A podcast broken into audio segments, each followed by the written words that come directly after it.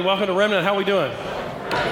Excellent, excellent. My name is Frank. I'm one of the pastors, and I'm really glad you're here. My voice is almost coming back, so hopefully we'll get through. Yeah, it's all good. Praise God. Um, if you're a guest, I just hope you find this to be a safe place. Uh, every week we just come back and we worship this incredible God that has ch- literally changed us from the inside out. We, we, we're not following some religion. Literally, we have this relationship, and, and God has touched us and spoke to us. It's incredible, almost impossible to believe until it happens to you, but the God who's created the universe, who spoke us into existence, literally comes into our lives and begins to change us from the inside. We become something totally new. And if the Lord is willing, tomorrow we're going to start a new year. And it's really no different than today. It's just we reset everything January 1. It gives us a chance to sort of be a milestone, to, to review, to contemplate, to evaluate, to make plans for next year. It's a chance to have a fresh start. It's a mulligan, in a sense. It feels as though, for some reason tonight, the slate is wiped clean, the possibilities are now endless, the potential's enticing, and we get to plan something totally new. Have you ever wondered why we love new things? You see, when I grew up, there was nothing better than what somebody called brand spanking new. When something was brand spanking new, that was the deal. It was new, it caught your attention.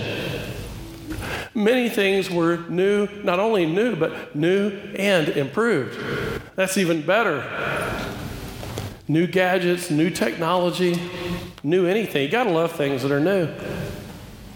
I think we love new because our Creator loves new. He wants our experience on earth to be one of constant wonder, constant amazement, constant worship for what God does around us. Just look around. Every year there's this cycle of new, isn't there? Every day God blesses us with what's new. He shows us each and every day how much He loves us by making things new. God's all about new. Everything God touches brings life and brings newness. Things that God touches grow, they nurture, they exude creativity, they develop, they improve, they exceed expectations. Always improving, always exciting us, full of wonder, always full of life. Yet, have you noticed that the things that have rejected God, get diseased, stop growing, never reach expectations, begin to get worn out, stagnate, need to be replaced, fails, stop improving, stops exciting us, stop brings us wonder, instead it brings us boredom, it withers, and eventually it dies. God's all about new. Throughout His Word, He promises us new things. He created us and we fell in sin, but he promises to make us a new creation. 2 Corinthians 5:17. Therefore, if anyone is in Christ, he is a new creation. The old has passed away, behold the new has come. He promises each day that he will pour out his love and mercy on us. The steadfast love of the Lord never ceases. His mercies never come to an end. They are new every morning. Great is your faithfulness. He promises us that He'll give us a new mind and a new way of thinking. You see, we spend so much of our time worrying. We worry about the future. Worrying about the future just is thinking about the future without faith. Bitterness is thinking about the past without faith. If you're ever in the process of worry or bitterness, your thoughts just aren't including God. But God says, look, don't be conformed to this world. Be transformed by a renewal of your mind. Paul said it this way that's not the way you learn Christ. Assuming that you've heard about him and were taught in him, as the truth is in Jesus, put off your old self, which belongs to your former manner of life and is corrupt through deceitful desires, and be renewed in the spirit of your mind. Put on a new self, created after the likeness of God in the true righteousness and holiness. He promises that He will restore our health and our spirit from the damages of sin. Look at what Ezekiel says I'll take you from the nations, I'll sprinkle clean water on you. I will give you a new heart and a new spirit I will put within you. I will remove the heart of stone from your flesh and give you a heart of flesh. I will put my spirit within you and cause you to walk in my statutes and be careful to obey my rules. You'll dwell in the land that I gave your fathers. You will be my people and I will be your God. Did you notice the pattern in every one of those passages? Let me give them to you again briefly. Put off your old self and be renewed. I'll remove your heart of stone and give you a heart of flesh. The old has passed away, the new has come. You see, before God can bring anything new, he has to remove and destroy that which is old. Why? Because everything we have ever experienced in our lives is tainted by the effect of sin. Everything. And God does not say, I'm into improving things. He does not say, I'm into repairing things. He doesn't say, I'm going to make you a better fallen person. He says, No, no, I'm going to get rid of that. I'm going to make you new, completely new. Anything that is tainted by sin, that includes you and me and everything we've ever seen on this earth, has to be destroyed, and something new, something holy from God, something holy from heaven has to come in and replace it. That's exactly what we've been studying, many of us, at the close of Revelation. Everything has been tainted by sin. It's been destroyed, and God is through the process of removing and bringing something new prophet Isaiah, thousands of years ago, said this Behold, the former things have come to pass, and new things I now declare. Before they spring forth, I will tell you of them. Before new things happen, God says, I'll reveal them to you. It'll be a revelation to you. In our series of Revelation, we've watched how God has systematically restored everything sin took away from us. We're at the end now. We're past the millennial kingdom. A thousand years is coming to a close. The great white throne judgment is completed. Everyone alive at this point has been spiritually reborn and are eternal beings with righteous, redeemed bodies, ready and righteous in Christ. Every person the last rebellion from those who maintain their sinful state during the millennium has been eliminated. The false trinity that some of us we've been talking about Satan, the Antichrist, and the false prophet they're in the lake of fire, along with every other human that rejected Jesus. We're at the point at the end of the Bible where every person who remains alive is a spiritual new person, righteous in Christ, and ready for eternity. So mankind has been made new. The effects of sin have been destroyed. The original earth, the one that we know, the one under the curse of sin, still remains. During the millennial kingdom, there's a lot of cool stuff going on on this earth, but it mainly has to do with the fact that Jesus is reigning. The earth itself is still under the same curse that it was under from the garden. So there's one last thing to do. Revelation 21 1. Then I saw a new heaven and a new earth. For the first heaven and the first earth had passed away, and the sea was no more. And I saw a holy city, New Jerusalem, coming down from heaven from God, prepared as a bride adorned for her husband. And I heard a loud voice from the throne Behold, the dwelling place of God is with man. He will dwell with them, and they will be his people, and God himself will be with them as their God. He will wipe away every tear from their eye, and death will be no more. Neither shall there be mourning or crying or pain anymore, for the former things have passed away. That's the promise fulfilled that Isaiah talked about thousands of years ago. For behold, I create new heavens and a new earth, and the former things shall not be remembered or come to mind. Now, that's an important answer to questions many of you have asked me during the Revelation series. What will we remember about earth on heaven, in heaven? The answer is nothing. During the millennial kingdom, we'll remember. But God says there's a point where there's a new heaven and a new earth. And the former things shall not be remembered or come into mind. There's another important point here. At the end of the millennial kingdom, God removes the final effect of sin. We're not going to spend eternity in regret over our sins.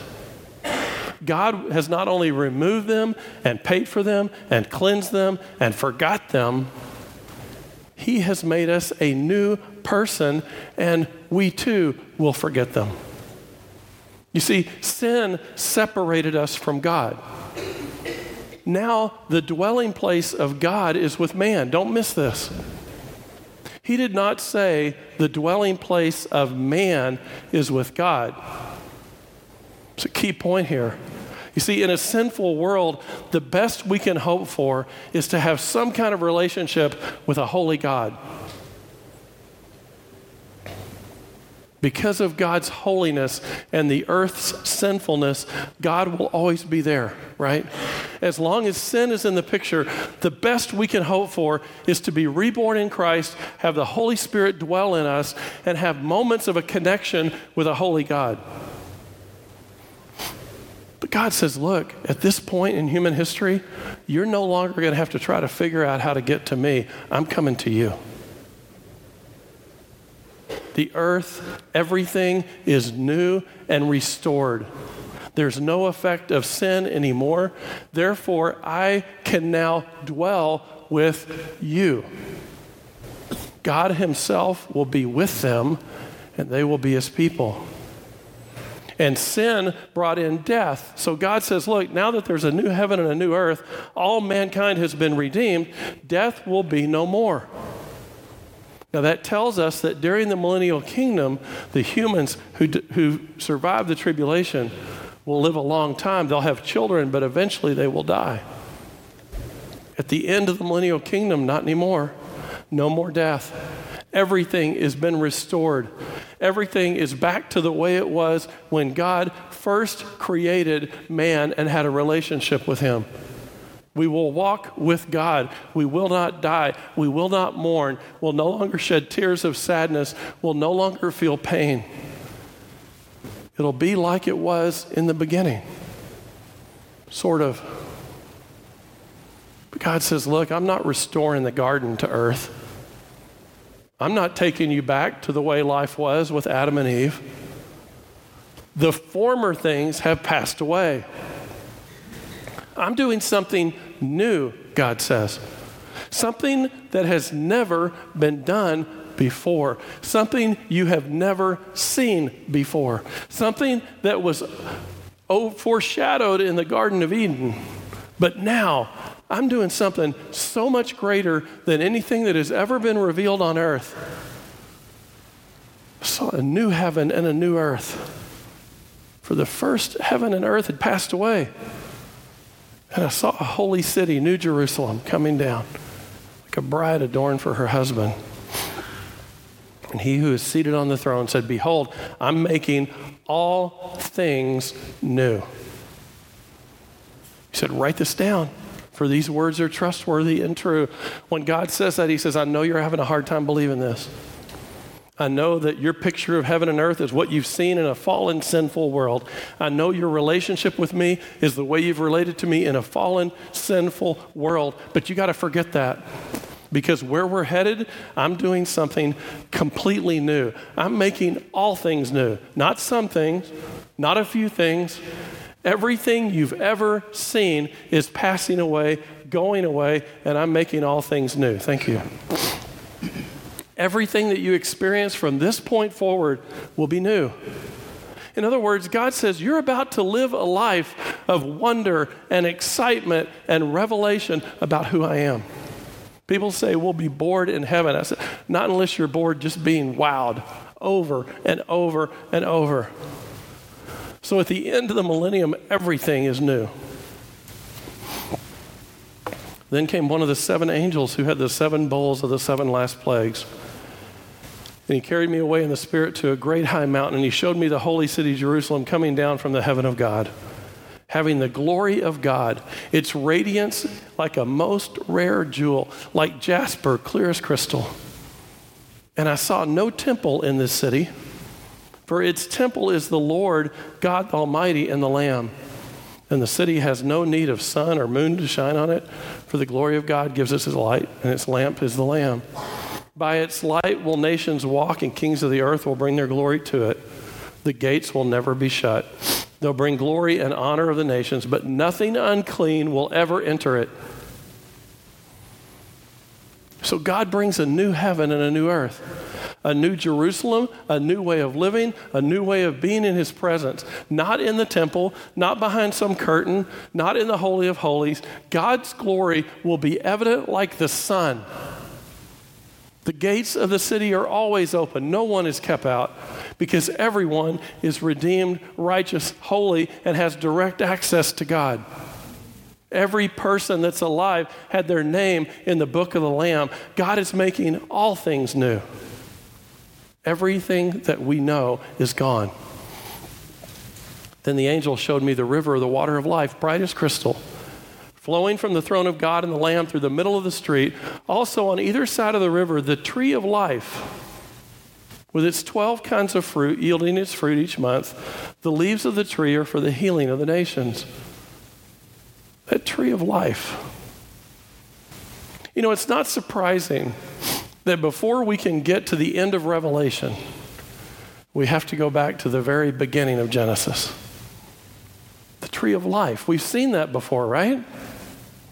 Remember, almost everything mentioned in Revelation has previously been mentioned in Scripture. Let's go back to Genesis and look at this. Now, the Lord God planted a garden in the east in Eden, and there he put man he had formed. And the Lord God made all kinds of trees grow out of the ground, trees that were pleasing to the eye and good for food. In the middle of the garden, here it is, were the tree of life and the tree of the knowledge of good and evil. Two trees there are two trees in the garden. They're not just in the garden, they're in the middle of the garden. Remember, no word in the Bible is there by accident. God doesn't waste any words. Why were these trees in the middle of the garden? Because the garden represents everything that's great about God and everything offered to us in our lives. It, it's us in balance, it's paradise. That garden represents life, and in many ways, it represents our potential life. But these two trees represent the central choice that is in the middle of our lives, that would forever foreshadow what's to come, that reveals the choice we have to make. I've spoken over and over about this book, how, it's a collection of ancient manuscripts. From beginning to end, it tells a complete and total story. This story of God that we call the Bible is about people who lived in real places, came to us through real history. In its final form, it was written over 1,500 years by more than 40 people. But it is a unified work of literature. In other words, God wrote it, and it's evident because every theme written by all these different people just goes right through the Bible to the very end. Between the first words of Genesis, the last word of Revelation, there is a linear story that God is telling. The main character is God, the conflict is sin, and the theme is redemption. And God says, This book is my inspired word. In other words, God Himself in this book tells us, I wrote this book. Now, we can read the book, but we can't ignore the fact that God says it's His book. And the more you study it, the more you see these themes tie together, the more you realize this isn't just some random collection. Now, Satan hates it when we teach on Genesis and Revelation because in Genesis, his doom is prophesied, and in Revelation, it becomes a reality. In Genesis, we see the creation of heavens and earth. In Revelation, we see new heaven and new earth. In Genesis, we see the first Adam reigning on earth. In Revelation, we see Jesus, the last Adam, reigning in glory. In Genesis, we see an earthly bride brought to the first Adam. In Revelation, we see a heavenly bride brought to the Lord Jesus. In Genesis, we see the beginning of death and a curse. In Revelation, the Savior brings us to a state where there is no more death and there is no more curse. In Genesis, we are driven from God's face in sin. In Revelation, we get to see God's face in glory. In Genesis, Satan appears for the first time. In Revelation, thank God, he appears for the last time. But then there's this tree, right? And it's right there in the middle, and it doesn't really seem to fit into paradise. The tree of the knowledge of good and evil. What an odd thing to have in paradise. A tree that rather than bringing life, brings knowledge. One tree is a heart thing, springing forth life. This tree seems like a head thing a psyche thing, bringing forth human knowledge, knowledge of evil. That doesn't seem to fit into paradise, does it? A place where everything's perfect and great. Excuse me. Because once you know about evil, perfect doesn't seem possible anymore. So, at the center of paradise, there's this conflict of purpose. What do we do with these two trees? Well, God had a set of instructions. The Lord God took man, put him in the garden to work it and keep it. And he commanded the man, saying, Look, you surely may eat of every tree of the garden, including the tree of life, by the way. But of the tree of the knowledge of good and evil you shall not eat. For in the day that you eat it, you'll surely die. And we know the rest of the story, right? Adam and Eve chose knowledge, self sufficiency, and their own way of thinking instead of God's. And it brought sin and death into the garden.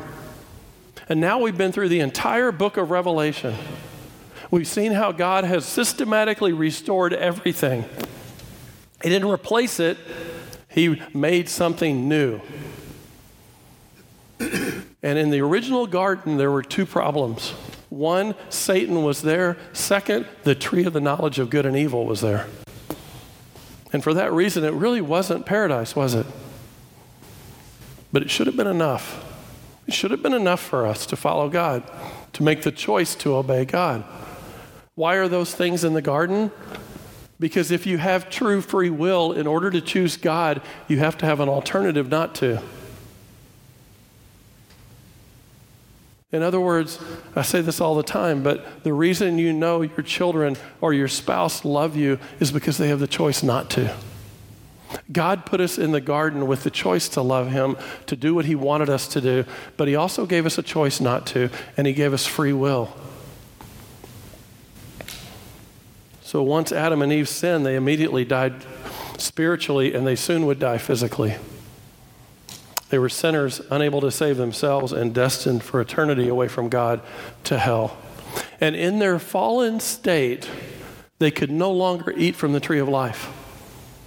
Because whoever eats from the tree of life lives forever. So now that they're sinners, if they ate from the tree of life, they would never be able to be restored by God. So what does God do? Then the Lord said, Behold, the man has become like one of us, knowing good and evil. Now, lest he reach out his hand and take of the tree of life and eat and live forever. Therefore, the Lord sent him out of the garden to work the ground. He drove out the man east of Eden and placed a flaming sword and turned every way to guard the way to the tree of life. God didn't kick out man out of the garden because he was upset and mad with him, okay?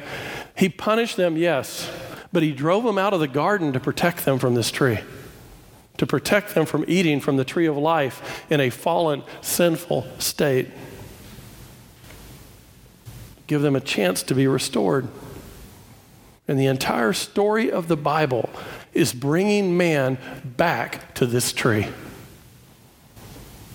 But this time things are different. There's no Satan. There's knowledge of good and evil, but every person alive has rejected it. Everyone has been restored in Christ. We're righteous and holy. We have our free will. We've been chosen. And in this new heaven and new earth, there's only one tree now, and it's the tree of life. In the middle of a garden, there is a tree of life. Those who eat from this tree will live forever. That's a problem if you're a sinner, but as sinless people, we eat freely from the tree of life. One day, you and I, fully restored, righteous, holy, and eternal in Christ, will eat freely from the tree of life, just like we were supposed to in God's original creation. And it's in the middle of the street of New Jerusalem, and on both sides of the street, running right down the middle in God's new paradise. No longer will there be anything accursed, but the throne of God and the Lamb will be in it. Remember that throne we looked at in Revelation 1 the emerald, the jasper, the carnelian, the throne with the rainbow above it. That's going to be our centerpiece in the new heaven and new earth. They will see his face. His name will be on their foreheads. Night will be no more. They'll need no light of lamp of sun, for the Lord God will be their light, and they will reign forever and ever. Don't miss the importance of that first statement. No longer will anything be cursed. Everything that ever fell under sin has been eliminated. It's all new. Then notice when everything is new, then God can fully dwell with us. He can be in our midst. He can commune with us. His glory will be revealed to us. And from that point forward, everything's new. Nothing fades away, nothing withers. Nothing deteriorates, nothing wears out, nothing dies. When Jesus tells John, I'm making all things new, the verb tense represents a constant, ongoing process. It's as if he's saying, I am going to continually and forever make all things new. Present tense all the time. So, in a nutshell, this is the story of the Bible. Between the first words of Genesis and the last words of Revelation, there's a linear story. And now we can see the outcome is because of sin, God has to destroy everything and make all things new. And he said to me, These words are trustworthy and true. And the Lord, the God of the spirits of the prophets, has sent his angel to show his servants what must soon take place. And behold, I'm coming soon. Blessed is the one who keeps the words of the prophecy of this book. Then Jesus says, and he said to me, It is done. It is done. The impact of sin from Revelation is now done. All of God's work is done. It reflects in a very similar way Jesus from the cross saying, It is finished. When Jesus overcame sin, it was as good as done. He conquered evil at that moment when he resurrected. But it had to play out over human history. Okay? And now the Father, Jesus, they're all saying at the end, it is done. We have restored mankind. We didn't make him new and improved, we made him new, completely new. It's done. To the thirsty, I will give from the spring of water of life without payment. The one who conquers will have this heritage. I will be his God, and he will be my son. And the Spirit and the bride says, Come. And let the one who hears say, Come. And let the one who's thirsty come. And let the one who desires to take water of life without price. Now, it's easy at the end of a book to rush to the end and miss another key point. Notice two words in this passage without price. Think how crazy that is. We can drink freely from the river of life and eat from the tree of life and it costs us nothing. But oh, look at what it really costs. Look at what Jesus had to do. Look at all the things that we've been talking about in Revelation that had to be undone. Every person that rejected him, given time and time a chance to come back until eventually it's too late. Everything tainted by sin, eventually the earth, everything had to be destroyed by God so he could start over new. Excuse me. Look at what he had to do to undo everything. He knows too well the price he paid. And he did it all so you and I could drink freely. He foreshadowed this in a conversation with the woman at the well. Do you remember? He said to her, Everyone who drinks of this water will be thirsty again. Whoever drinks of the water that I'm going to give them will never be thirsty again. The water that I'm going to give them comes as a spring of water welling up to eternal life.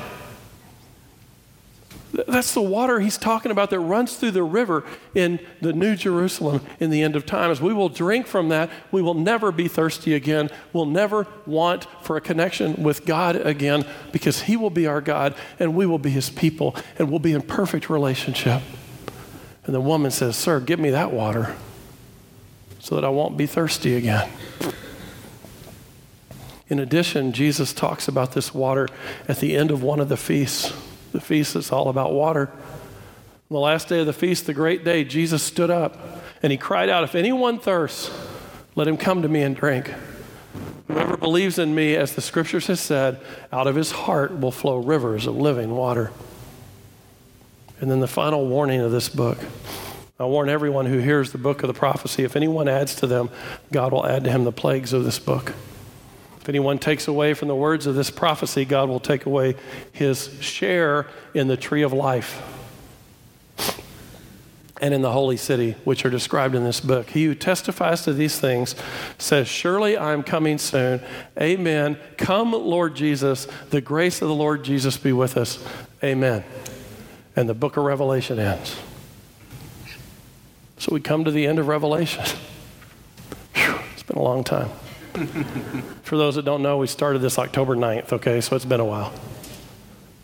We also come to the end of the new year. And we come to the end of the storied tradition of some churches. Tonight at midnight, our two churches will officially merge.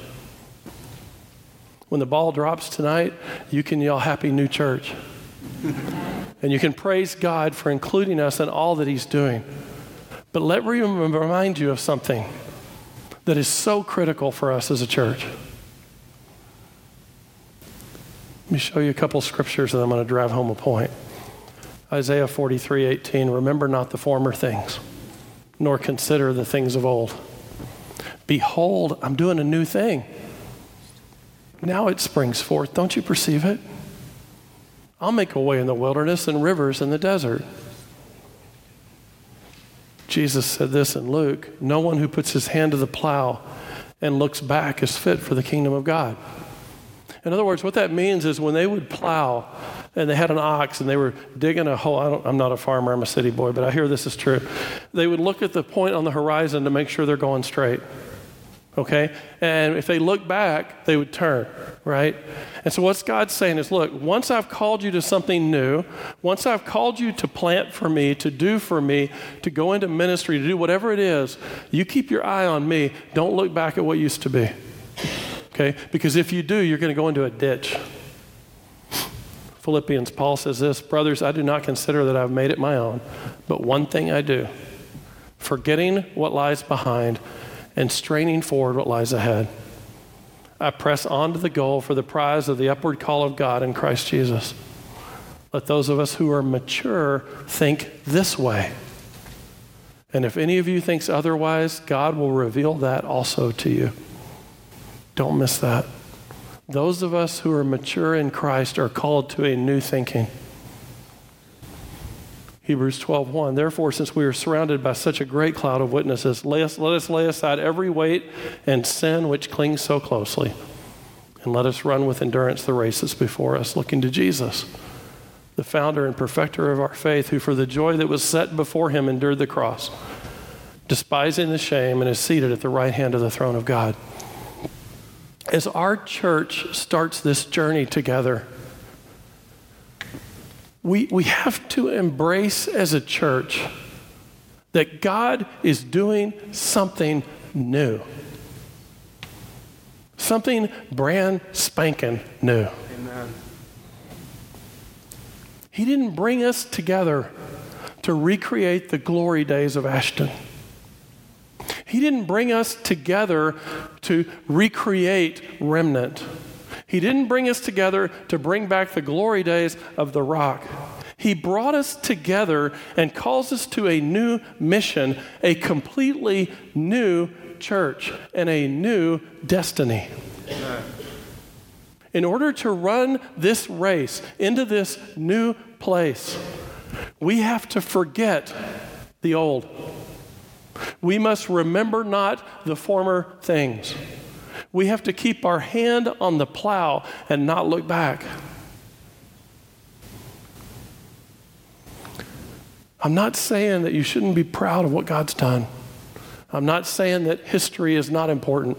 What I'm saying is if you continually live in the past, you're going to stay there.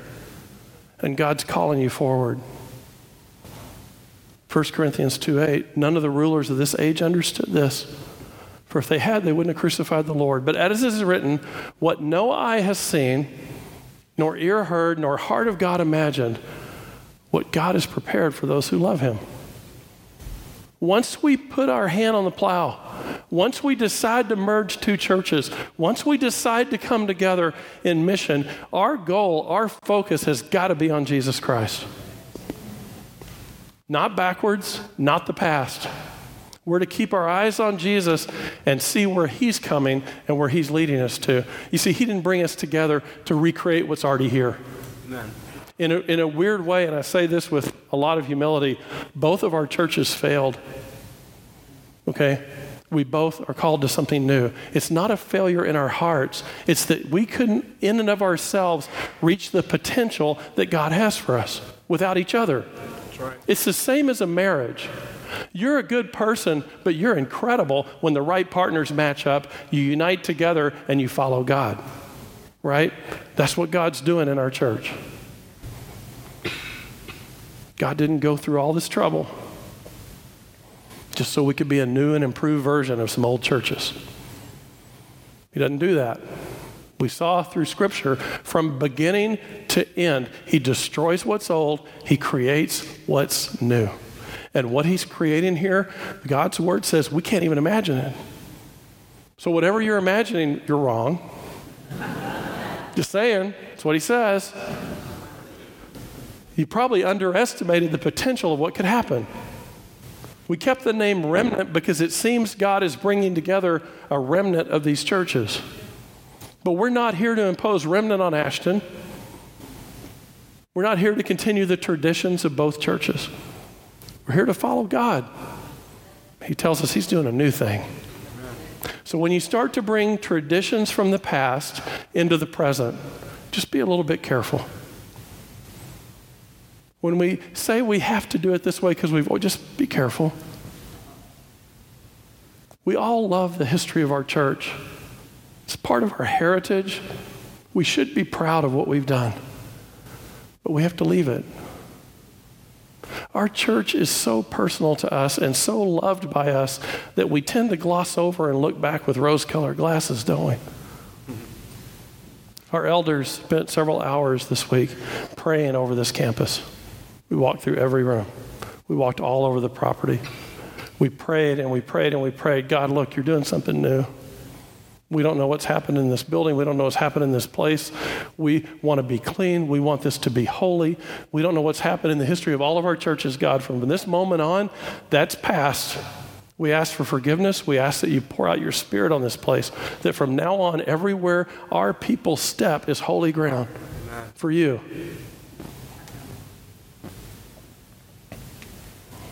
So we're going to follow God.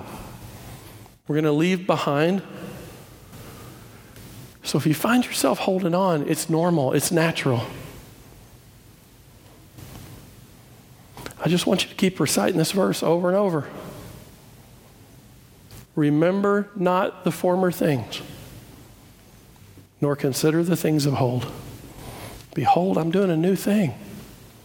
Now it springs forth. Now, this moment, in this moment, it's springing forth. Do you not perceive it? In other words, when you keep going back to the past, you're ignoring what I'm doing, God says. Don't ignore what I'm doing in the present by being in the past. I will make a way for you, he says. So tonight, when the ball drops, shout out Happy New Church.